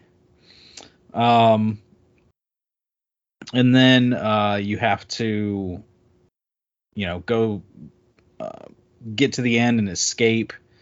Um, while escaping, you get in a motorcycle accident, and then you have probably everything everyone's favorite thing to do in a video game. Basically, you have to escort Eva around while she's injur- injured, and even after you heal her, she constantly loses stamina like crazy. And you're in an area where there's tons of guards and they're on high alert. That pacing just it, it's the I think that's the worst part of that game where the pacing Yeah. just flops. And you constantly like you have you have to like keep turning around and calling to her or she just stands there. Yeah. And, and that's the thing is if she stands there, then the enemies just go, "Hey, what what was that?" and then they see her and then they start shooting her. So This is the same era as uh, Cesar's Ashley escort mission from Resident Evil 4. yeah, we got bad escort missions in this era Wait, I for don't know. some I ungodly never had an reason. issue. The only one I had issue was the Resident Evil 4 one because especially she's dumb. She gets carried away. Right. Uh, but you uh you keep going with uh with Eva and then you get to the the final area which is the lake where there's you know your your escape route is going to be but then you you stop to fight uh your mentor the boss uh and you have 10 minutes to take her down uh which actually wound up taking me a a couple tries to do this cuz I would I would sit there and I um I did see something about like if you beat her with the um the tranquilizer gun that you get the ultimate camo and you get the uh you wind up un- unlocking that gun uh, the patriot that she that she has there at the end Yeah. And uh wicked looking thing. trying to trying to fight her with that where she because she constantly runs up to you and will like if you're not ready for it she'll just kick your ass and throw you down on the ground and like she, Naruto runs at you, doesn't Yeah. she? Like and she has the potential to like disarm you and just like thro- spread your shit out which is fun her CQC is uh yeah far and above beyond what you're able to pull off. Which within the story you and her developed it together but she's just like she might as well have made it up herself because like even sitting there mashing the button like most of the time she'd still just like flip me over i'm like what the f- what am i doing CQC. but no man it's oh, a the boss. it's a damn good game. You finish that and uh, fly off in your helicopter. You know, have uh, have a couple more uh, little cutscenes and everything that comes around. Um, that it, you have that weird thing with Ocelot, and then he just jumps out of the plane. Uh, and then you have the whole like after events and you figure out you know the the real story behind you know what's going on and that the government was basically using the boss as a scapegoat and Cover up and all that. yeah but damn, it's it was actually a good game. It was a it was a really good game. Um, I don't know what else more I could say about it that, besides uh, the game was a real thrill. What a thrill! thrill. As you climb the ladder. Yep. Oh, I took your. What a thrill, sir. The whole soundtrack you- is golden. I was gonna say, as you listen to this freaking song like several times, as it randomly starts as you climb an elevator or climb a freaking humongous ladder, and then uh, it plays in the last five minutes. Uh, With you could see the- the boss and everything. You could see the roots of that and uh, or you see it, the what he was trying to get to, I believe, with uh, like Death Stranding. You'll just have these random licensed songs pop up in Death Stranding out of nowhere. Like, all right, this is where he was headed. Except these are bands he's picked out now. Yeah. But and, and it's got like heavy Bond vibes. If you you know listen to that Snake Eater theme, it's it's a freaking Bond James Bond theme. You know. That whole intro with like the the sh- the snake. Uh, yeah. CQC slow motion and the way the graphics go in and out and you got all the Mhm. colors and it's totally one of those like Pierce Bros not Pierce Brosnan. Well, some of those were, Yeah. but definitely like early- the Roger yeah. Moore, Sean Connery era. Yeah. Mm-hmm. Um, Huge and I, homage to Bond. I actually finished it on Vita. Um, I was home when I finished it, and I almost uh put it on the PS3, but transferring in the middle of doing like all this these e- these end fights, I was just like, no, I'm just I'm just gonna go. I'm just gonna keep Yeah. playing. Yeah. And before I knew it, I was at the end. Um, How'd you beat it. the end last week? I'll I'll give it Uh, I'll give it to the dang Vita man. It's they they should have put more of these um these ports for these PS2 games on there because uh aside from the the Jak and Daxter collection uh cuz that's pretty unplayable. Um the Ratchet and Clank collection um Sly Cooper is another one that was great. Um what else? Uh we talked about this a week or two ago. They've admitted, was it Jack Tretton? He was like, yeah, they orphaned that too soon. yeah. They gave Oh, up he- on the Vita. Even the damn um God of War collection on there was really good. Hmm. Uh, There were there's a couple times where those games would would dip or something, but uh, they're solid games, man. Yeah, portable God of War is, is a sight to see. Um, and then I was gonna take a slight break, uh, and change it up. Um, I played I don't know maybe 30 minutes or so of this game called uh Spirit of the North. Uh, I recognize the box. I recognize the box Yeah. art. Interesting. um because i saw it go up on on like a lightning deal on amazon for i can't even remember it was like 15 bucks or or below that even it was Yeah. cheap cheap Not five below cheap. nah but um it's it's one of those like extremely laid back. There's no dialogue. It's very chill calm music. Um you know you just play as this fox and you go through um kind of this the first area is this big snowy area. Um and you can go through and and like find these staffs and and give them to these like departed souls and everything. And there's like little hints of lore in the in the thing told through like these little like cave paintings and things you see. But there's yeah there's there's not you know like i said there's no dialogue. There's there's nothing. You're basically just it, it's it's very very very laid back. And i think uh after metal gear solid i was like mm, no i'm still in this mindset of i need something a little bit more faster pace. So then i just wound up um switching and going straight into uh peace walker uh No more Spirit of the North. yeah, I may go back to it, but I was just not in the right mindset. I needed, I still needed something a little bit more involved.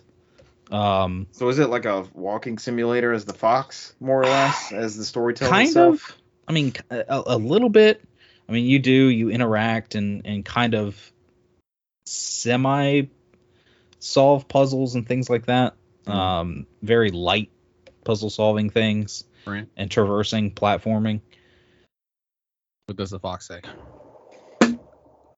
No, no. We walked into that one.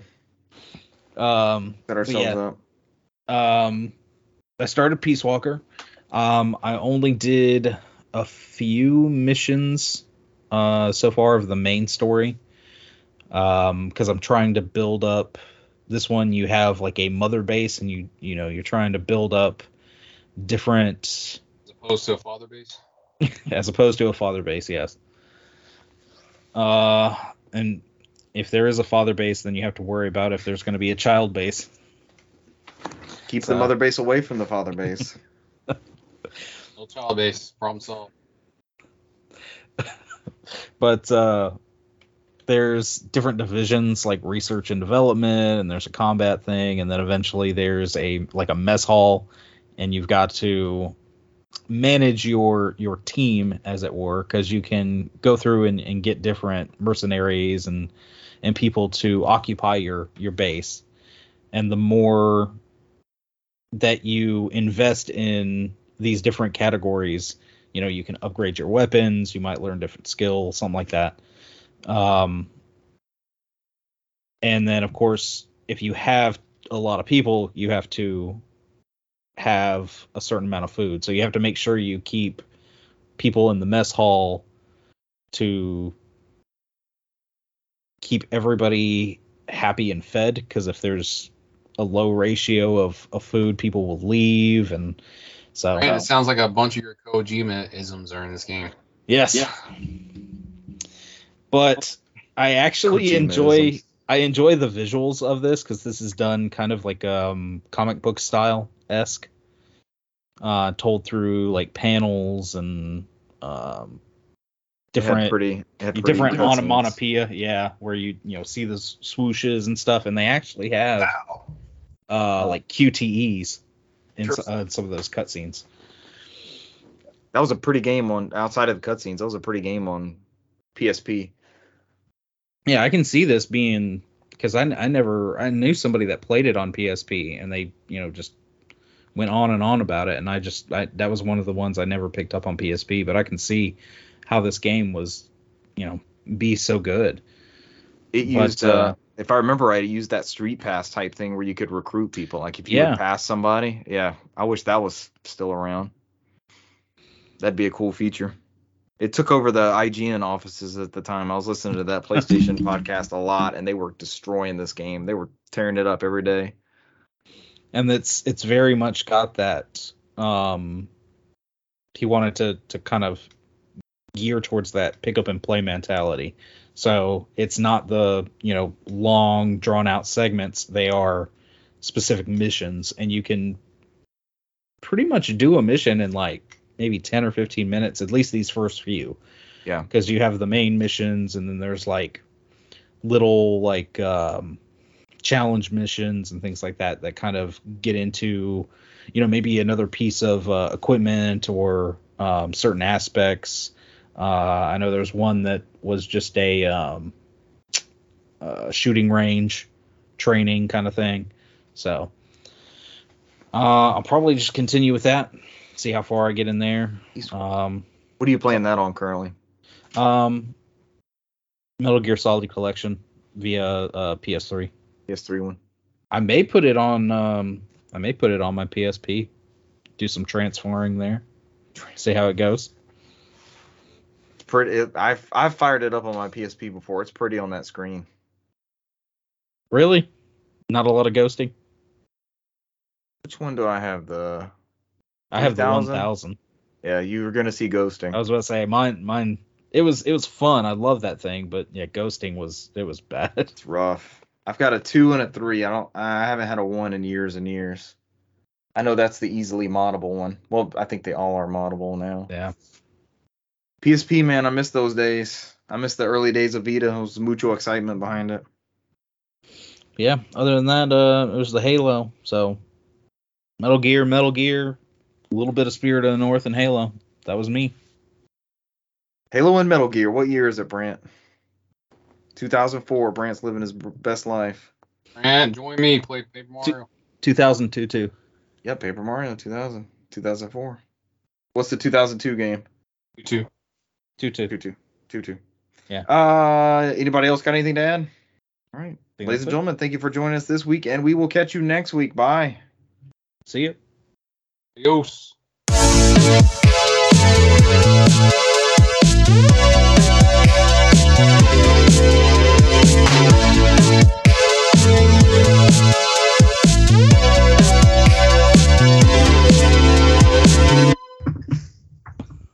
Well, I'm just He thinking he, Christopher he's, Walken was like the God character, right? I'm just thinking he stole it from that uh Goosebumps uh, book and episode. What was the name of that one? I read a shit ton of Goosebumps back in the day. I'd have to find it again. But yeah, there's like some it's some episode where the kid like gets a universal remote and then it basically does the same thing. It like freezes stuff and it's it's click. It's it's basically click. Yeah. I remember Say Cheese and Die, like the cursed Yeah. camera that would kill people, turn into skeletons. It's like the reverse um Come Michael on. J. Fox, Christopher Lloyd, DeLorean. Back to the future. There we go. You couldn't remember Back to the Future? totally drawing a blank. And I could all I could see was the the cover with him like holding up the glasses or the goggles. I could just picture the cover. That was it. Everything else was just nothing. It's like I was talking to somebody today and they were describing a show to me that's on Adult Swim. I think the show's called Smiley Friends. And he was saying that, oh yeah, there he's like, you remember that uh, famous comedian? He just died. He was on there.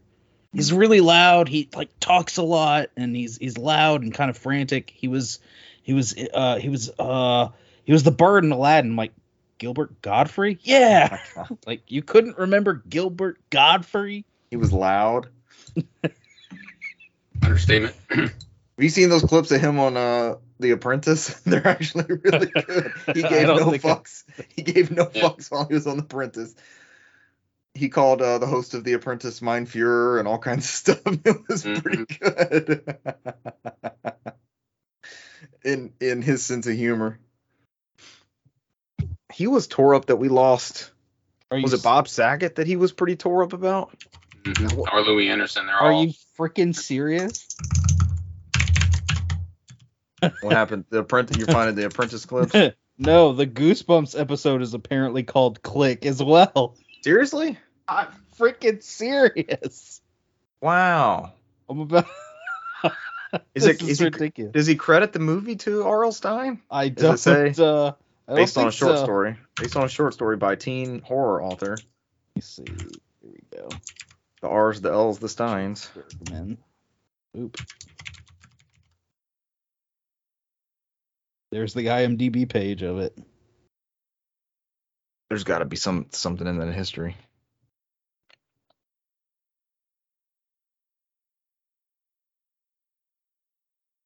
R.L. Stine's an interesting looking character. I saw a picture of him not too long ago. Oh my gosh. Did the movie Click copy Goosebumps? In 1995, R.L. Stine wrote a very similar story in his Tales to Give You Goosebumps with almost the same plot and setup, even down to the title, Click. Scholastic Inc. almost sued Adam, Fam- Adam Sandler and his film's producers for plagiarism. they should have. Get him, RL. Crap. Yeah, those those old shows, which are they're so bad that they're good. They're on um they're on Netflix.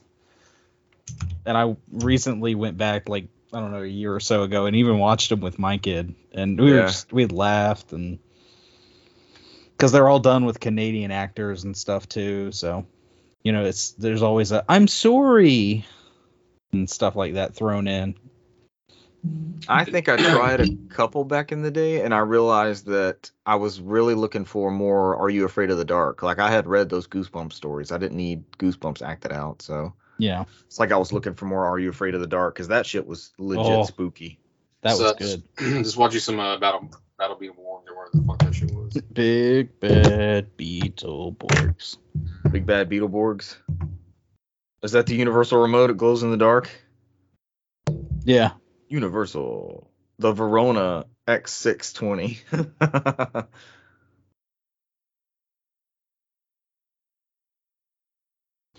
All right, we've been recording. Let's rock and roll.